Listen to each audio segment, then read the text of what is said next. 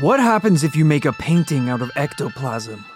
Why do squirrels gather nuts? Are they preparing for something we don't know about?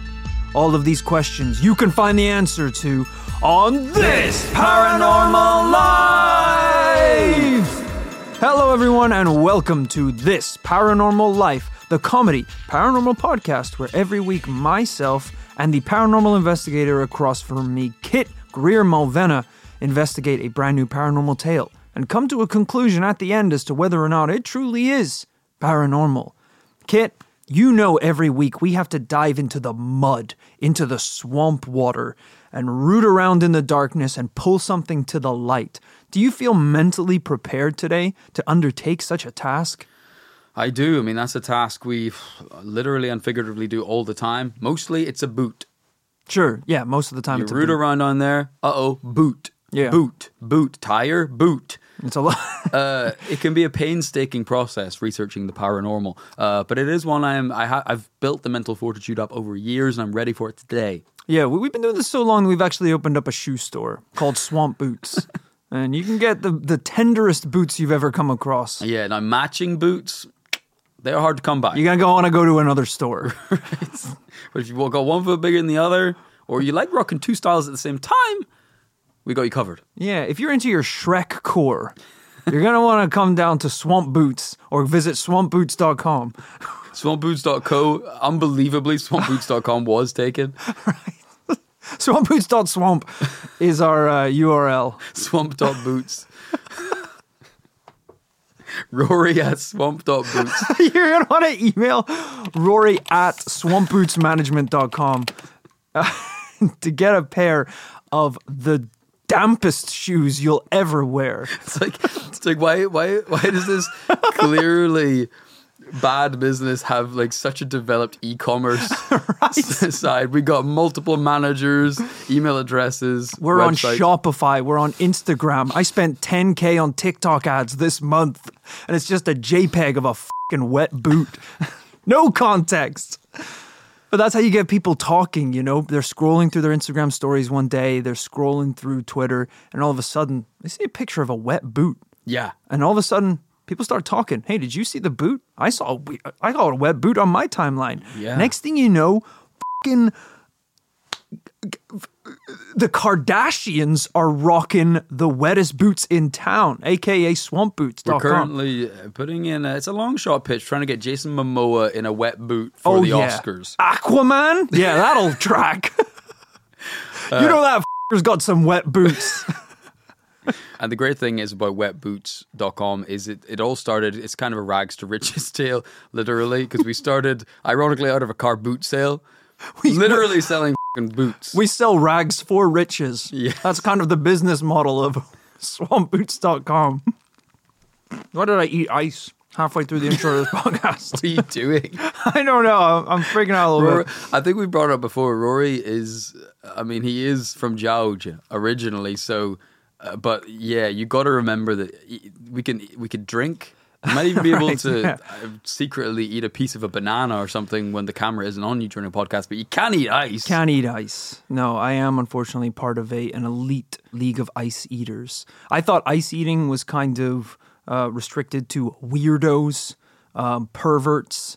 But it turns out, if you go online, there's a thriving community of ice eaters out there. I think there's even an entire Reddit for ice eaters that includes ice eater memes created for the ice eating community. I think you showed me this once that it was just people uploading just like pictures from their iPhone of like a tray of ice with just the caption like mmm or just a Yum. b- bowl of ice that says dinner is served. yeah or a picture of crushed ice saying, you know, this is the good shit. Eh, little memes like that. I definitely recommend checking it out if you're an ice eater. Uh, but even though ice eaters do sound like a paranormal beast kit, we're not here to investigate them. We have a completely different story that we need to dive into today on the podcast. Now, today's episode doesn't begin with a UFO sighting or a cryptid attack. Instead, it begins with an eBay listing. But what was the item that was listed for auction kit? We're going to talk about it today after a quick word from today's sponsors. And a reminder that you can get every episode of This Paranormal Life ad free over on patreon.com forward slash swamp boots. Sorry. so it's forward slash this paranormal life. I got too many businesses going around in my head. Forward slash swamp boots.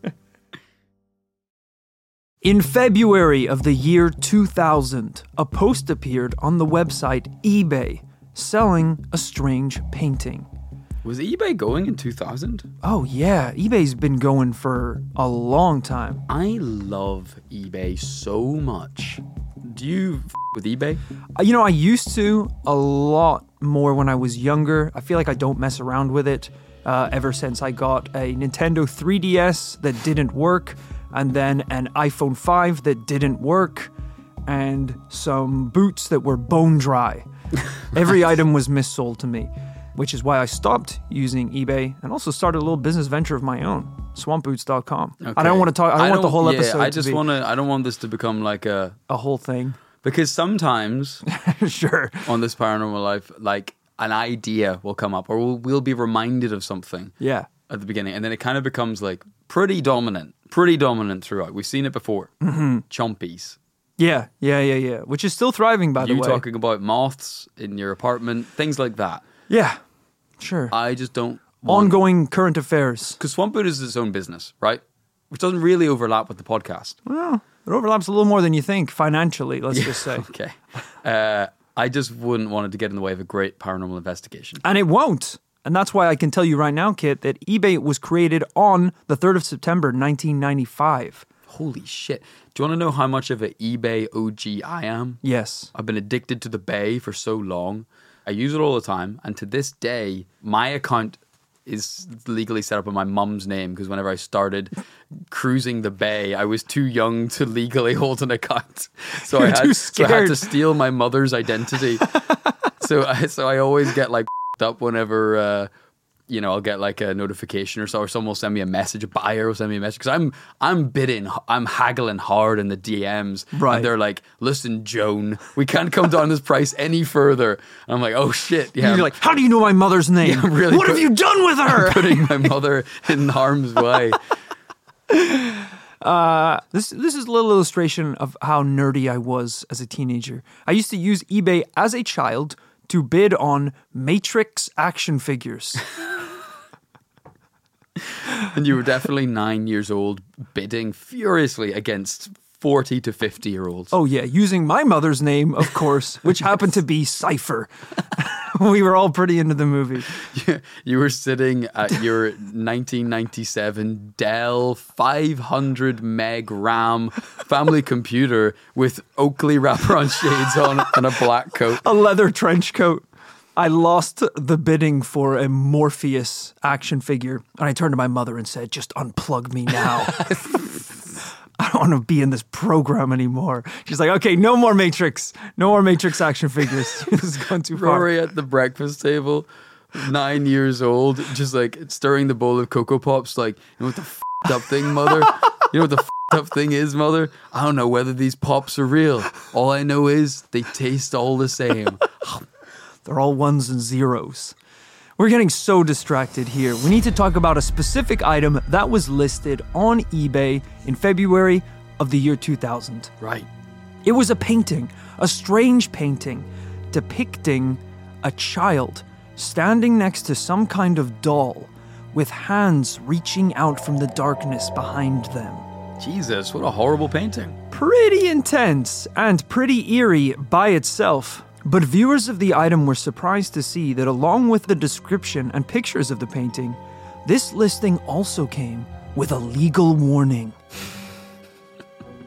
The warning read Do not bid on this painting if you are susceptible to stress related disease, faint of heart, or are unfamiliar with supernatural events.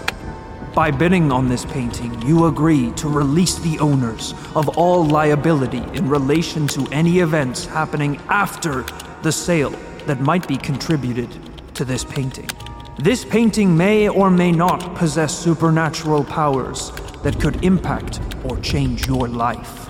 Jesus, what was the? Do we know what the uh, the listing name was? Was this going under supernatural painting or uh, description of the image itself? I don't know exactly what the listing name was, but the painting itself, the official name I believe is The Hands Resist Him. Do we know how much it was being sold for? I know how much it was eventually sold for, which I will get onto later. I believe Okay. the original listing probably was quite low. right. But No reserve, 99p. Kit, you've just completely bypassed the possibility that these people could just be trying to do quite a nice thing, which is sell the painting for the appropriate value, but warn the people bidding on it that some pretty bad shit might happen to you if you do purchase it. Let's just skip a couple of steps ahead in what is clearly about to be a cursed. Uh, we don't know. object Hey, no one said curse. No one said things curse. belong no one said that. like Optimus Prime and Bin Laden at the bottom of the sea. This needs to go to landfill. Look,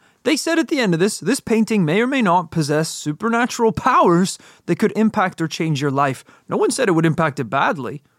No one said it would impact it in a negative way. Okay, well, I look forward to part two, Act Two, when they win the lottery. Sure, And move sure. to the Bahamas. The opening, of course, of the warning was do not purchase it if you're susceptible to stress related diseases Right. or faint of heart or you don't like curses. Okay. All right. I just want to look. Okay. I've said my piece. I just want to kind of foreshadow what I think is the reality of what should be happening here. But let's hear what actually happened. Okay. So I know you're keen to figure out what was this painting? Where did it come from? Why did the owners feel like they had to put this warning in the eBay listing? Well, to find out, we're going to have to deep dive into the mysterious creation of the painting. A painting, as I said, known by the name The Hands Resist Him. It all began way back in 1972 with an artist known as William Stoneham. Back then, Stoneham was contracted to create two paintings for $200 each. While I don't know what the first one was, the second was The Hands Resist Him. One of the most haunted paintings. Yeah, it's haunted. Okay. In the history of the paranormal world. I forgot I wrote that line in there. So I didn't know when I revealed the fact that the painting was, yeah, cursed So as all just hell. not get? Can you just not get so angry whenever I start making a point? Well, I like to be the one to reveal information, so because it's my episode, so I don't like you butting in early and saying this painting's pretty cursed. I'm like, oh, that was going to be kind of a big beat later on in the story, so I'm, we may have to cut that. you know? Literally in the eBay listing said bad shit will happen if you buy this. According to the artist, the boy in the painting is based on an old photograph of himself. There's a glass door behind him that is supposed to represent the barrier between the real world and the fantasy world, which is kind of fed up because the quote unquote fantasy world is completely dark and filled with disembodied hands that are trying to grab him. right. Not like Gandalf and a unicorn in the background. It's yeah, a void. fantasy. Yeah, meant something different to him and to you. I think. Yeah. You know that could be an embarrassing thing about being an artist, right? Is you you're kind of bearing your soul a bit, aren't you? You're kind of showing the world a little bit of your inner world that maybe you've never shared before. Yeah. Um, bit embarrassing if you paint what is supposed to be your fantasy world and everyone else thinks it's really up. it's Yeah. like so as you can see, guys, um, I've painted this is me as a little boy, and then you That's know nice. this is me just um, sweetly dreaming at night, and then above my head Ah. you could just see my dreams, which are uh, yeah, just as you can tell, typical dreams. Right. Okay. No. No. I am looking at the painting now. And which part is the dream? The the door or the doll beside you? Is that is that what the? That's like dreaming of companionship. I guess that is nice. That is nice. Yeah, um, he's the Nightbringer. It's actually not a doll; he's Oh. a Nightbringer. and then the door is uh, was was Oh. the was the Black Void. So most nights, Right. the Nightbringer would take me to the Black Void. Right. Okay. Okay. You've no, seen the no, Black no, Void, right? Well, as in. Now slow down here a little second because I'm struggling to to kind of relate to this one. The black void is in we go there when we sleep, and that is where the beauty of the mind can kind of create substance. So that's where we dream of our loved ones. What kind of Mickey Mouse Disney level dreams are you? Ha- hey, we've all been to the Black Void, right? What I'm saying is, uh, maybe the artist is displaying that his interior life that Hmm. he's painting and bringing to the world is a bit darker than everyone else's. You know, I always say, you know, as people who create art and do share it, whether it's comedy, this podcast, music, writing. Uh, I always say sharing your art is like showing people a nude of your mind. That's beautiful, actually. And it, I actually believe that is true. It's kind of embarrassing. You don't want too many people to see it. You're scared of what people will think. right, you're you scared know- of the iCloud leaks, of course. yeah, exactly. Your ideas look bigger in person than they do in the picture. You're like, maybe I'll take a couple more nudes of my mind Se- because, you send them to people who aren't expecting it, and that is technically harassment. right. So uh, it's it's a delicate process, but that's part of being an artist is expressing yourself. And as we've seen today, sometimes those expressions can be a little creepy. I know I described it in pretty full detail, but it is kind of hard to imagine. So, Kit, I'm just going to send you a picture right now of what this painting looks like. If you're watching this on youtube.com, search this paranormal life, you could probably see this for yourself. Uh, otherwise, no problem. I'll describe it to you. This is uh, pretty. I, I feel like the technical level of this painting is pretty good. This is a pretty well executed painting. Yeah. Little boy, a doll. I was about to say little girl. No, a doll, but a life size doll, uh, and standing at a door. The little boy really looks like a little man. Uh, I mean, it's borderline Kevin Costner, kind of shrunken down to a little boy size. Yeah. Uh, and then behind him, unmistakably, unmistakably against the kind of the bla- the black pane of glass, just multiple tiny hands reaching against the glass as if trying to get out. Very creepy stuff. Horrible. No one should want this. The only place this belongs is in some kind of museum of freaks, uh, or maybe a bar for goth chicks. Yeah, it's very unsettling. I don't know anyone that would want to have this on their walls. In 1974, the painting was completed and put on display at the Feingarten Gallery in Beverly Hills. But it didn't stay there long. Something about this painting felt off. While in the gallery, it was reviewed by an art critic for the Los Angeles Times, and soon after was purchased by actor John Marley, who's probably best known for being the guy who woke up next to a horse's head in The Godfather. It's a good reference. But back then, the painting came with no warning, and those who purchased it had already sealed their fate.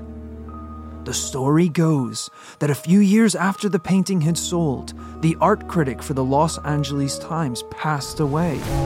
Then, the owner of the gallery passed away.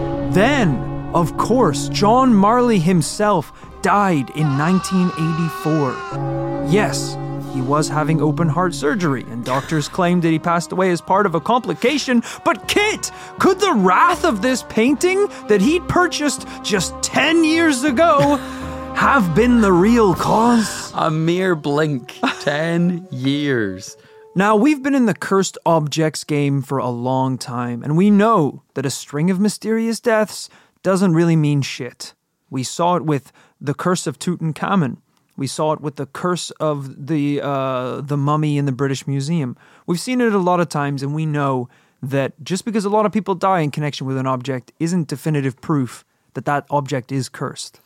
Not at all. And uh, I think it's a funny paradox to do with curses. Curses are some of the most famous paranormal uh, phenomenon in the world and in history, and they are some of the most fun to explore. Actually, probably one of the hardest to um, prove and get a double yes at the end of an episode of TPL for. Ooh, really? Yeah. Not that hard though. Always like sometimes it just kind of falls on your lap. given one a yes. We well, actually, I gave one a yes, and it was a curse painting. Okay. It was the last curse painting we investigated on this podcast. Which you the woman in the rain. Yes, I did host it. Yeah, and it was a pretty compelling case, actually. Just- I think just the host kind of knocked it out of the Just to park. make clear why, yeah, you might have been invested in that one. But point being, yeah. Curses are deeply inbuilt into human nature and psychology, the concept of a curse. Um, but proving one can be tricky. That's Yeah. something I think we can achieve today. But luckily, or maybe unluckily, this was only the beginning of the journey with this painting. After this string of deaths, the painting disappeared, probably handed down and passed around to friends and family, before eventually being discovered by an art seller who had found it left abandoned behind an old brewery. Jesus, wow. Yeah. For, for a painting that was worth something to someone at one point. Yeah. Exactly. But that's the problem with art. It is subjective. And I'll be quite honest, uh, the commission that you said this was painted for was more a lot more than I thought. This I think I said this was worth 99p no reserve on eBay. So it was originally created for 200 bucks. so I wouldn't be surprised if uh, someone took a look at it and said, "What a hunk of junk," and threw it out back of a brewery. Yeah, I'm a little suspicious about why an art seller would be looking for pieces in the dumpster behind a bar. you know, maybe, Yeah. maybe, maybe he has to see this art seller's qualifications. Yeah, keep an eye on that guy. Yeah. it's like I call this one the messy exit. That's a dirty diaper. You found that in the bin as well. no, no, it's art. It's art. This one was created by a contemporary artist with a lot of potential. A lot of potential. He's only new to the game at 18 months old. So if you get in now, this work is sure to appreciate. it's like I call this one bliss. That's a used needle. That is a used needle. Wasn't used when I found it. Okay. Bliss makes sense now. This next piece is actually a piece of performance art. It's called Gimme Your Fucking Wallet. Performed by me today. I, I call this piece lunch. It's an old discarded sandwich. It's it's art? No, it's my fing lunch. Didn't you hear me? I'm starving over here. Not everything's a piece. Not everything's everything's- art. Sometimes it's food and sustenance. this quote unquote art seller sold the painting to a young Californian couple who were excited to own such a beautiful and haunting piece of art. But unlike its previous owners, they had no idea of how their lives were going to change. Over the next few years, this young couple were haunted relentlessly by the painting. And I'm not talking about strange noises and bad vibes. One night, they said the doll in the painting had a gun. What? Strapped up. How could that happen? They look in the painting one day. Little boy's now sitting on the stoop, like you know, polishing his Glock nine millimeters. Like he's like, bro, I don't know what to tell you. It's like, hey, you're to blame. You took me to East LA, bro. He's, he's like, I'm just fitting in with the furniture. All right. The owners are like, garbage paintings are built different. this is sketchy. Now, when I read this, I, same as you, had a little chuckle. Then something weird happened. Kit, take a look at that picture of the painting I sent you. and tell me whether or not the doll in the painting has a gun. Did you did you put mushrooms in my coffee? Am I about to be taken on a on a strange First journey? glance, first glance. Imagine you just caught it out of the corner of your eye. What do you mean? It looks like the doll is holding a gun. Does it? Does it? It for sure does. I mean, may, there's maybe a shadow. Bro, what? She's holding him at gunpoint. Oh, okay. I see what you're saying. I see what you're saying. Uh, yeah. Okay. Okay. If you squint, if you squint, she's holding something. It looks like she's holding a, a, a miniature Klean Kanteen bottle. But then that intersect. This is impossible to describe. But it, intersect, hard it to describe. intersects with the frame of the door behind them, creating a right angle shape that looks like it's pointed straight at the boy. So yes, walking through uh, your mid-century uh, East LA home at night with the moon, full moon outside, you glance at the painting, it might look like the boy's being held at gunpoint. Yeah. For the record, the doll is holding something. The artist claims it's supposed to be a, for some reason, a cell battery with a tangle of wires. But the couple were adamant that it changed in the night. And this was only one of the bizarre events that started taking place. One night, their four year old daughter burst into their room. She was crying her eyes out, completely inconsolable. Eventually, she calmed down enough that the parents could talk to her. It's okay, sweetheart. We all have bad dreams sometimes, even mommies and daddies. She replied, It wasn't a dream, it was real. What was, my dear? The children, they keep sneaking into my room. The parents' blood ran cold. Their daughter was an only child. So they asked her. no, no, no, pause the scene, pause the scene. Is there something funny going on here? Because I don't appreciate that halfway through my dramatic reenactment of a pretty traumatic event, you're taking this shit so lightly. I'm about to hold you at gunpoint, you son of a bitch. I, am I'm not. I'm, it's, just, it's just it's just the idea that they they're like, "Oh shit, we don't have any other children." In that moment, they realize. Yeah, it's it's like the, ch- the children, but that's fine. So, uh, We only have one child. Yeah, okay. Yes, you know, obviously I have dramatized this scene slightly. I'm not sure if it played out exactly like this, Yeah. but you know, it's just to add dramatic effect and to, to this to this moment, to this pivotal moment. Yes. The parents have realized we only have one kid. so they asked her, "What children are you talking about, sweetie?" The boy and the doll from the painting. This little girl claimed that the boy and the doll were leaving the painting at night and wandering around the apartment, yelling and fighting with each other in the dark. Let me start by saying this: this couple deserve everything that happens. Sure.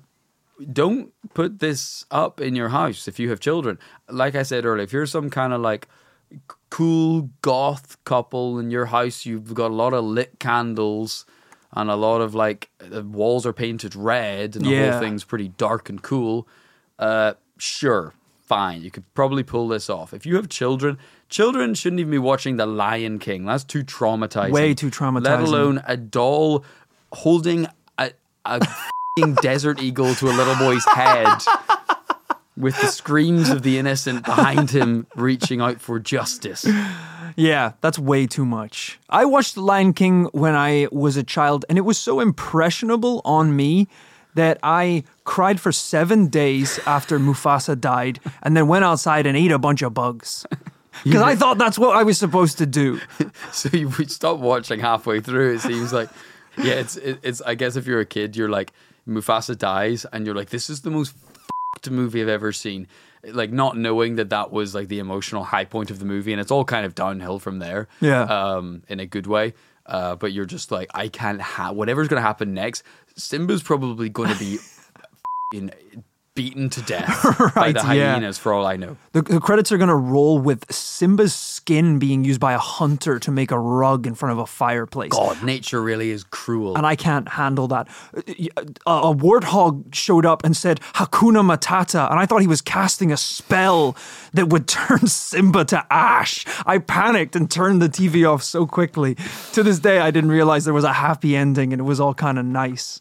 So, uh, yeah, that's why I've never seen the end of The Lion King, unfortunately. Whenever I was a little kid, I went to um, Belfast. They had uh, like an animatronic dinosaur exhibition. Hell yeah. Life-size dinosaurs, animatronic, and Some Jurassic Park shit.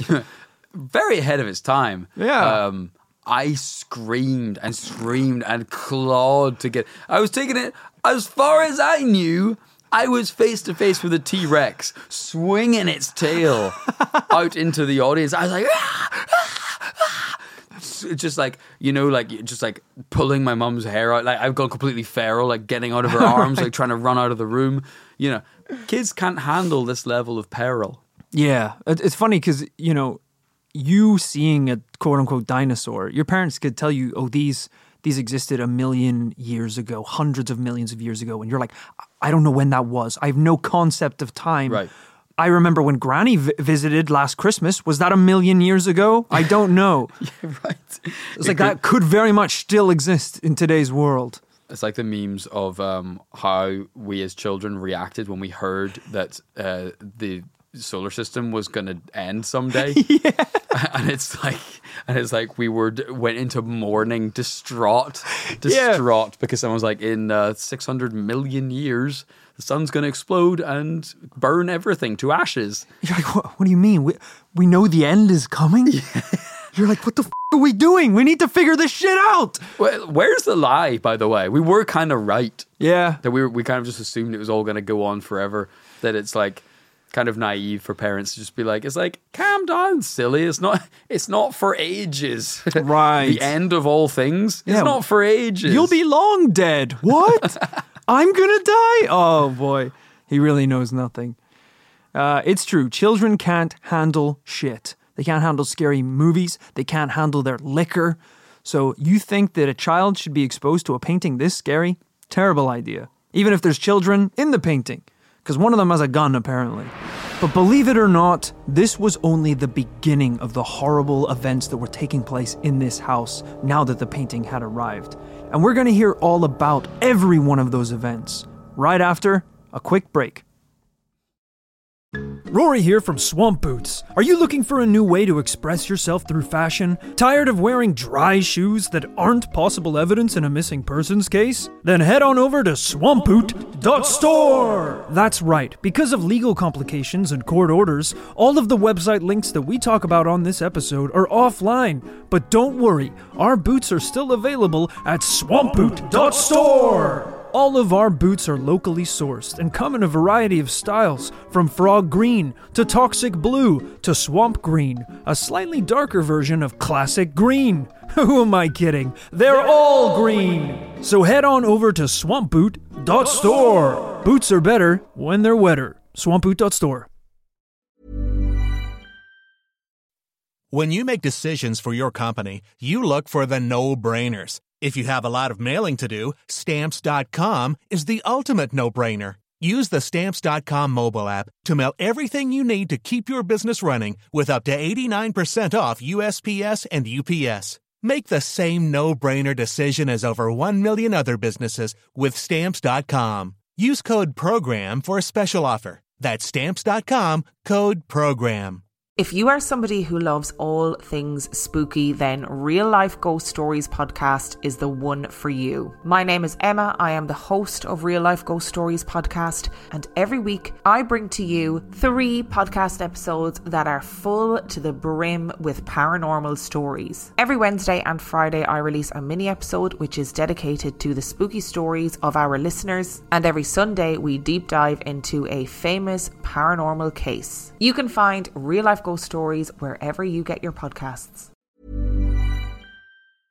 This show is sponsored by BetterHelp. Kit, when we bottle up our emotions, it can start to affect us negatively. Sometimes it's important that we get stuff off our chest. Tell me about it. I found a UFO in the forest, and now this thing is attached to my chest. Jesus, that's an alien. Mm-hmm. All right, I was speaking metaphorically about dealing with emotions and talking about our feelings by using services like BetterHelp. I don't need to talk about my feelings. This thing can read my mind. Therapy can be a great way to set boundaries and become the best version of yourself. With BetterHelp, you can get matched with a licensed therapist that suits your needs. It's online, convenient, flexible, and suited to your schedule. You're saying they can get things off my chest, like uh, Zonktar here? Don't give it a name. Maybe me and Zonktar can sign up for BetterHelp together. Give it a shot, and whatever it is, get it off your chest with BetterHelp. Visit betterhelp.com slash paranormal today to get 10% off your first month. That's betterhelp, H-E-L-P dot com slash paranormal life. Now, as I said, the little girl claimed the boy and The, the, doll, gave the little girl a gun.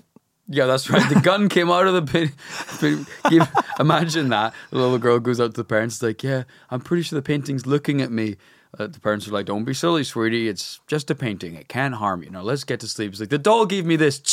Whoa, whoa. Jesus. The doll says they're my real parents.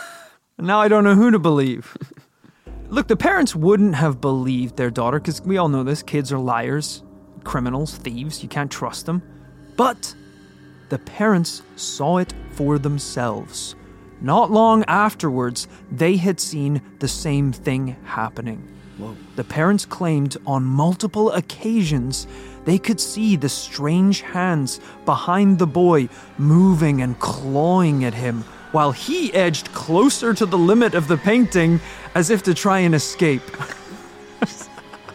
Face pressed against the canvas like it's a window. Scratches on the painting.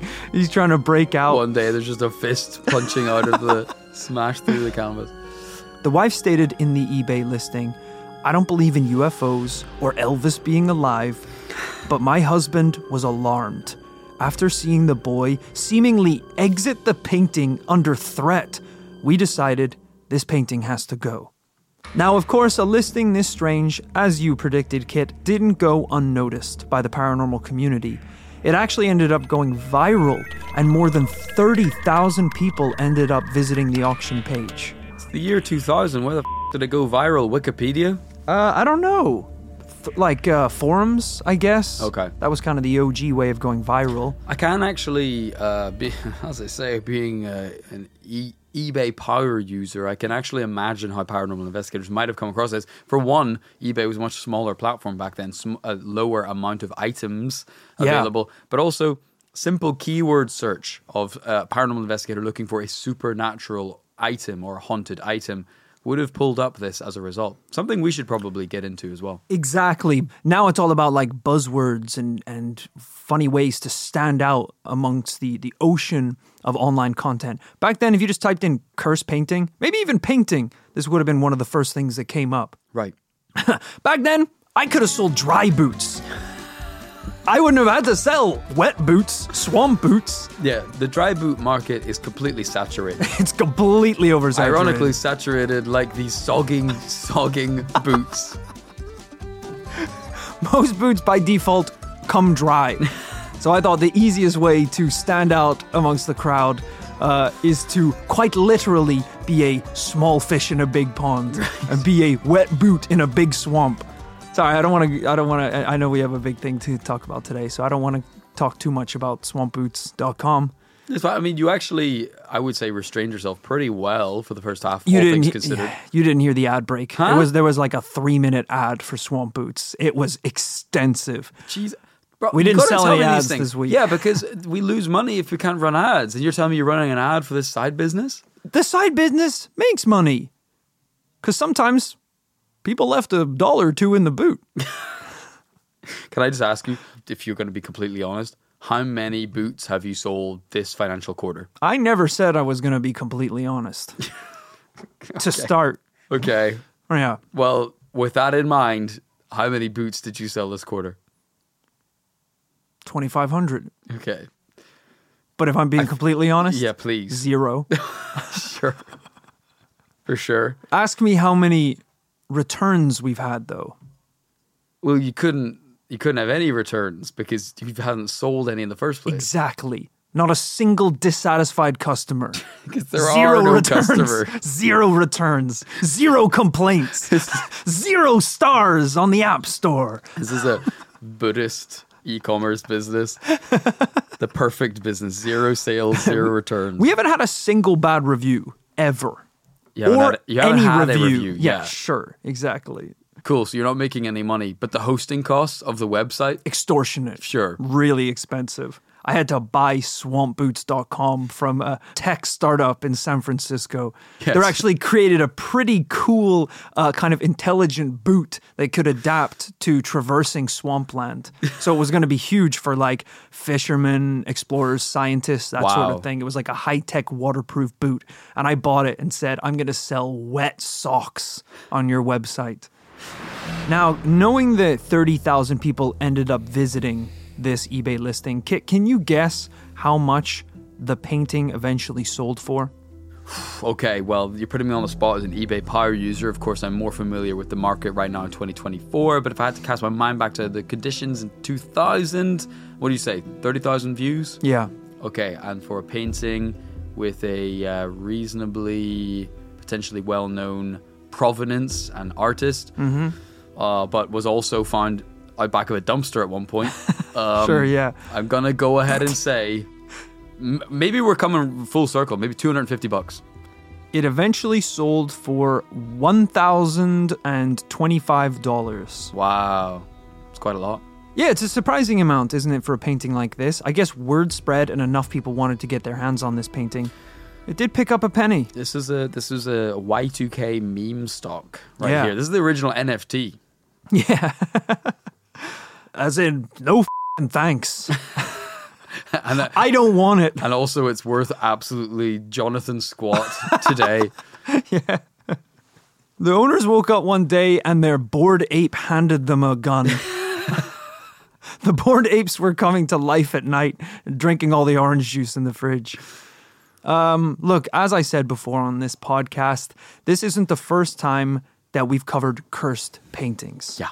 We have covered, I think the first one we ever covered was the crying boy painting. Mm-hmm. One of your cases where I believe a painting of a crying boy essentially burned down every building that it was placed in. Yeah, it became a bit of a, a tabloid sensation here in Britain. Yeah.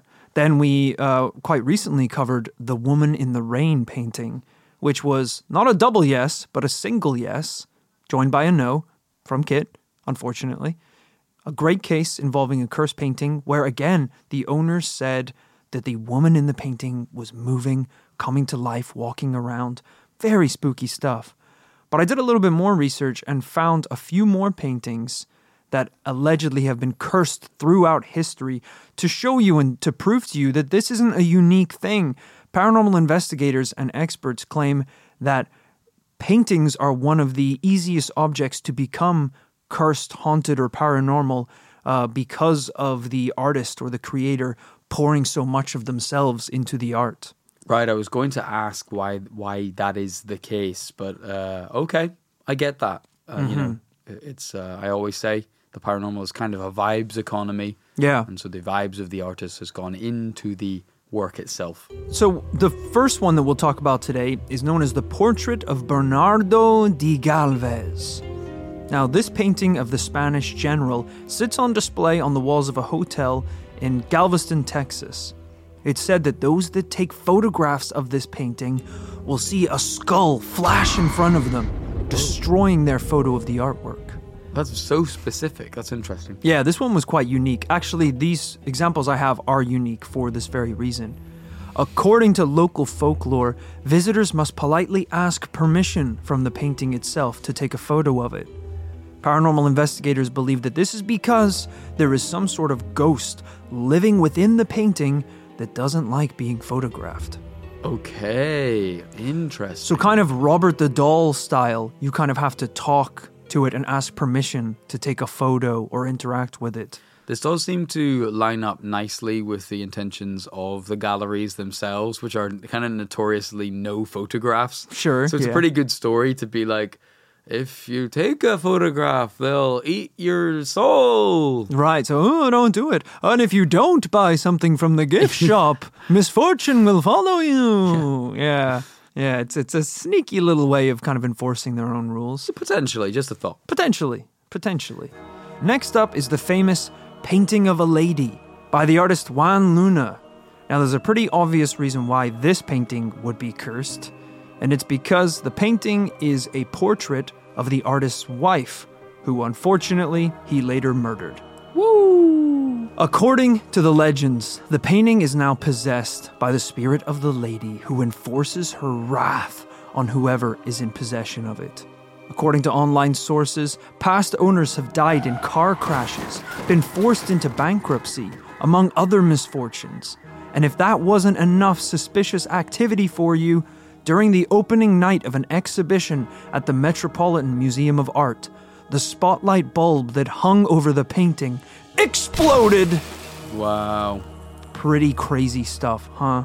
But one of the most terrifying cursed paintings that I came across in my research is a piece of art called The Anguished Man. You're gonna want to brace yourself for this one, because I haven't seen a piece of art this cursed since The Lion King. The legend goes that the painting was created by an artist who mixed his own blood into the paint. Alright. Oh, Jesus, man.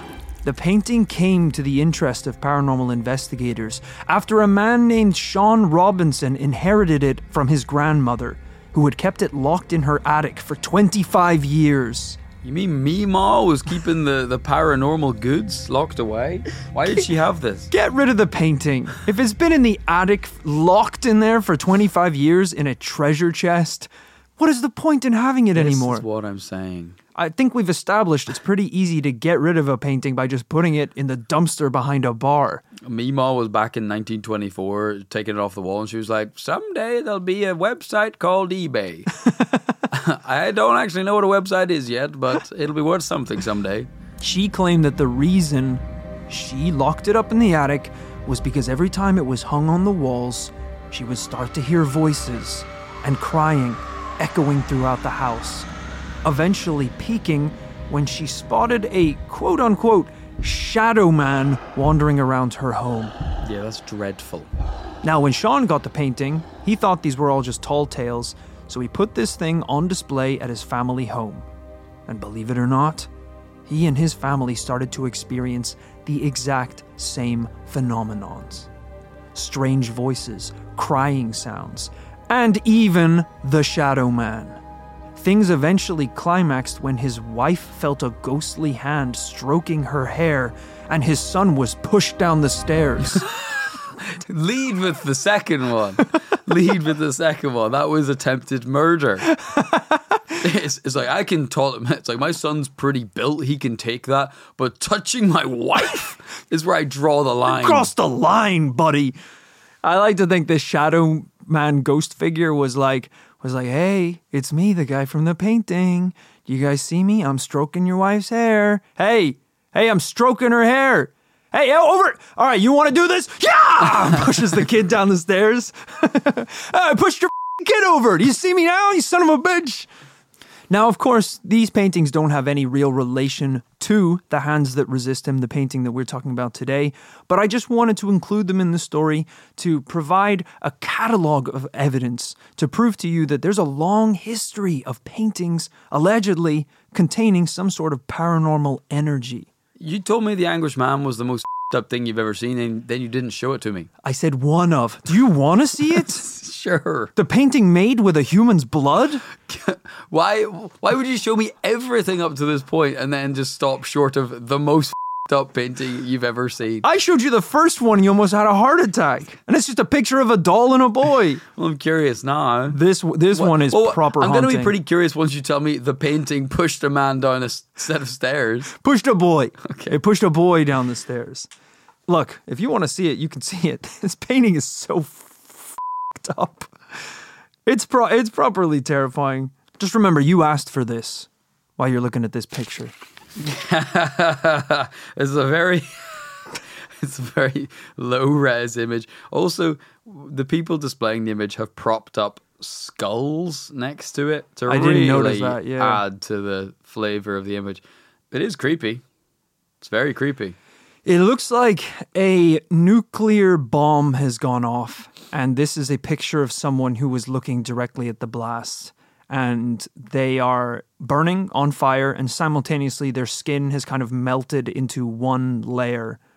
Uh, it is horrible. Yeah, I feel It's like horrible. See, I like I love like uh you know metal music and stuff like that, I, and but you know I've never understood why you know there's so many people like boomers and stuff out there who they're like I don't understand it. Why would people want to make something so angry? Yeah. um, it's just dark and depressing, and I like to listen to stuff that's uplifting. Uh, a thought that's never resonated with me. That's how I feel about this painting. I don't get it. Why would someone want to make this? It just makes me feel sad. Right. They could have painted sunflowers or a rainbow. Why would they paint this? So I understand that I am not the intended audience for this one. Um, yeah, yeah. I mean, it's a pretty strong art style. Do you know how I can explain how creepy this painting is? I just Google searched it, uh, went to images, and Google has automatically safe search blurred some of the results. and when I unblur them, it's just the painting. But they're like, this is so weird and messed up. We have blurred some of this because we think it's illegal and criminal.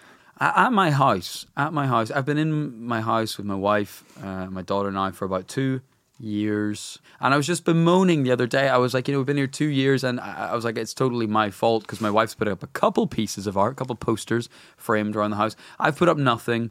Uh, but I was bemoaning it, saying like, "Do you know this is the this is the one thing we're missing? We've got some cool furniture now. Yeah. the place is feeling cozy. You've been there, you know what it's like. But the walls are bare, and I'm not a big visual art guy. But when walls are bare, the walls are bare. You need something up there, even if it's a cool like. It's even cool when people just put up like uh, cool props, like a big like p- mount a surfboard on the wall, or put up some posters framed or whatever.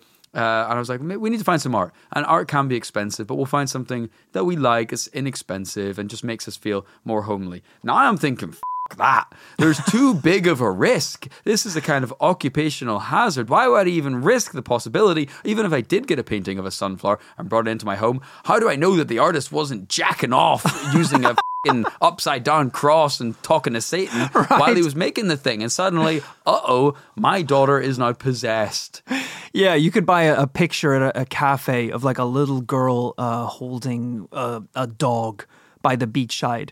And then w- when you get to the checkout, they're like, "Oh yeah, it's pretty interesting." So the dog is the little girl's guide to the underworld. You're like, "Put it back, put it back, then," because I don't want a guide to the underworld. right. They, they, yeah, I like the idea that they they're scanning some kind of barcode, and then you know the product flashes up, and it's like demon being guided by Hades to the underworld. You're like, is that the same? Is that the right code for that painting? He's like, oh yeah, that dog's called Hades. Yeah, he's up, man. Yeah, it's crazy.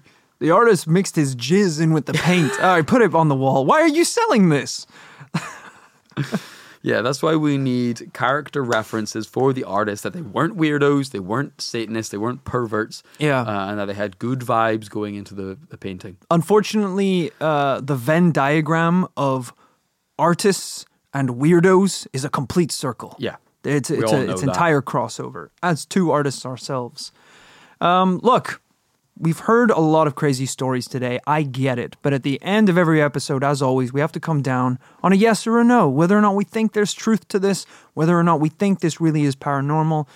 Kit, what are you thinking today? You know, like we said earlier, a, number of hallmarks of classic curse cases. Um, you know, the provenance we talked about, where it came from, the the mysterious circumstances. Now, this one didn't have like a Tutankhamun level curse in No. the in the beginning. It was more just the, the artist put his trauma into the painting, and then it was passed on to other people. Now we have a couple of people who were badly affected in the early days, and then of course, as you say, climaxing with this couple who um, had a litany of bad things happen. But I think personally, we're still hitting that same wall of uh, curses and the physical evidence. Let's face it, it only really became properly quote unquote paranormal with the latest couple. Before that, it was probably coincidental deaths. I mean, what was it, two, three people?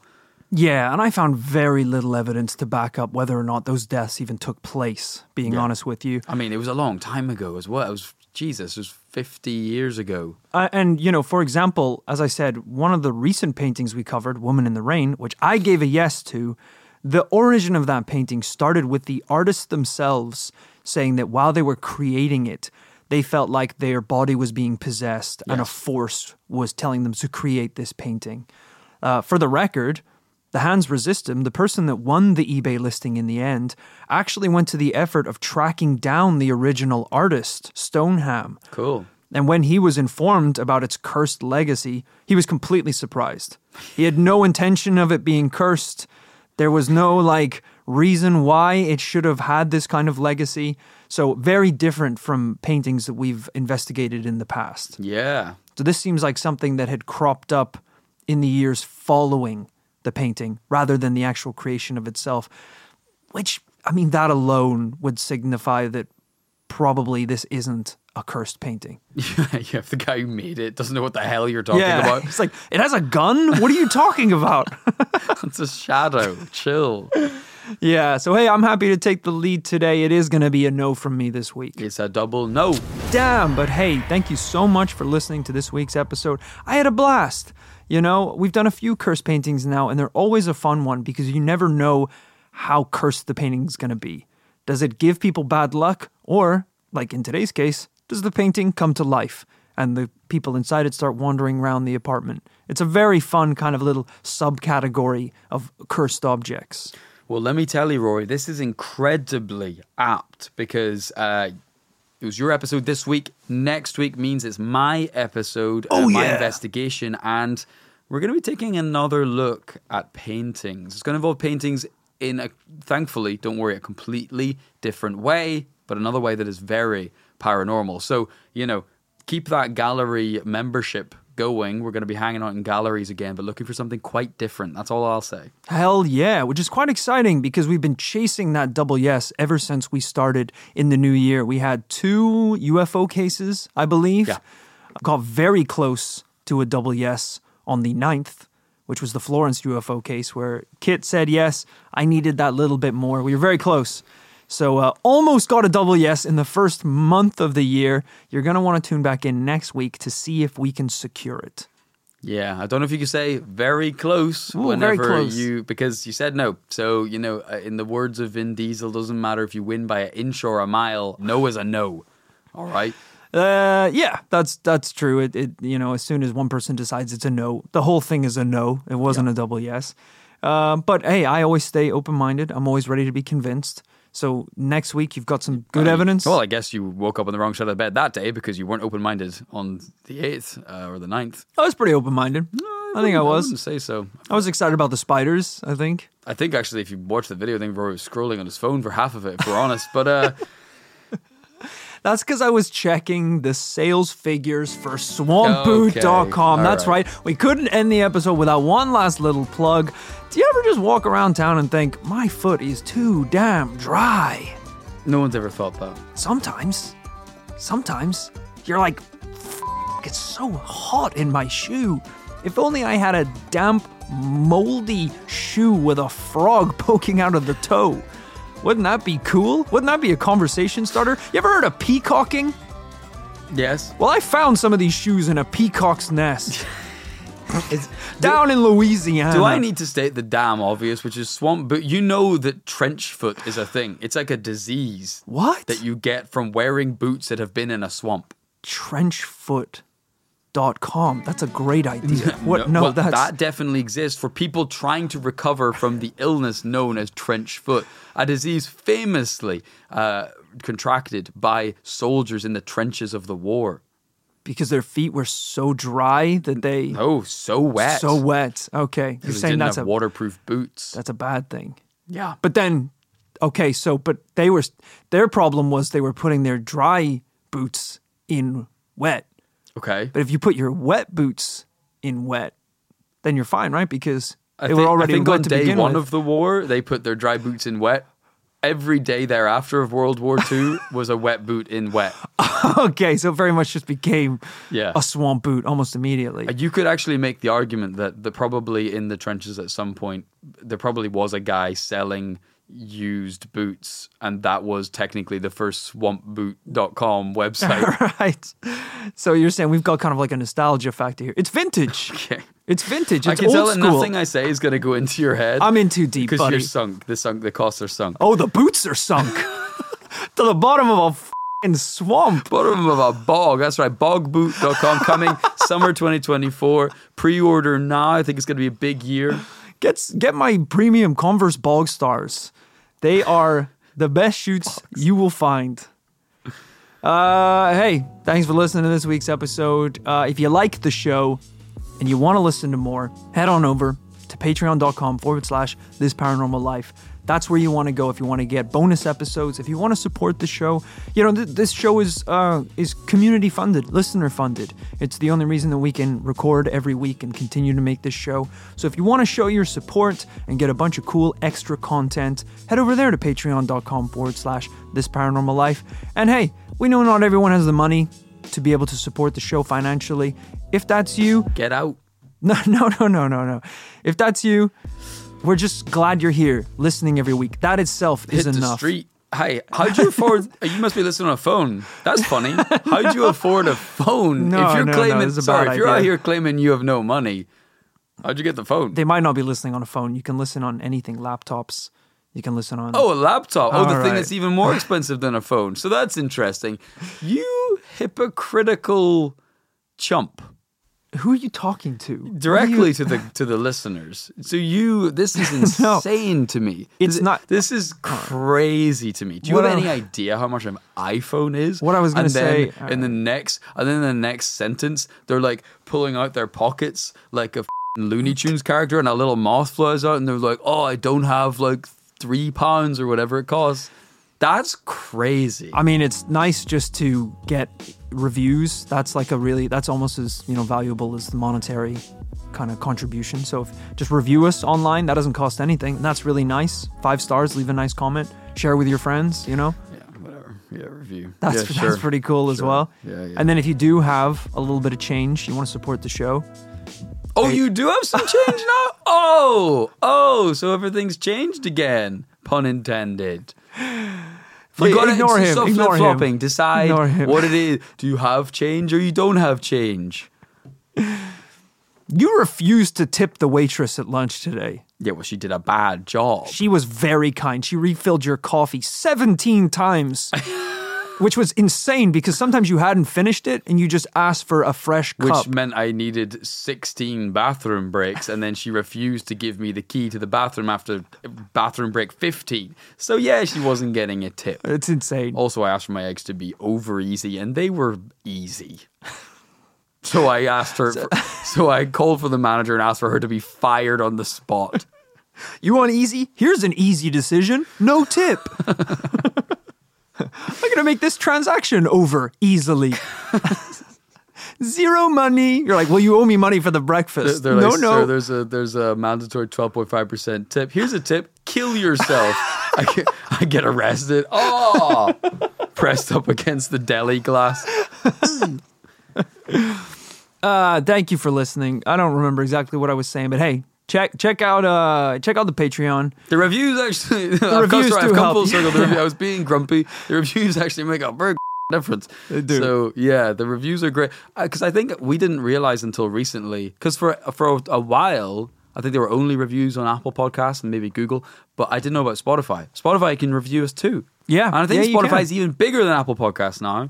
So uh, yeah, if you're sitting listening on Spotify, uh, wherever you're listening, make sure you hit subscribe, hit follow, um, and uh, smash that five stars. Make sure you do it. And then, of course, head over to swampboots.com. You had your plug in the middle by all accounts. Boots are better when they're wetter. Swampboots.com. Bye bye.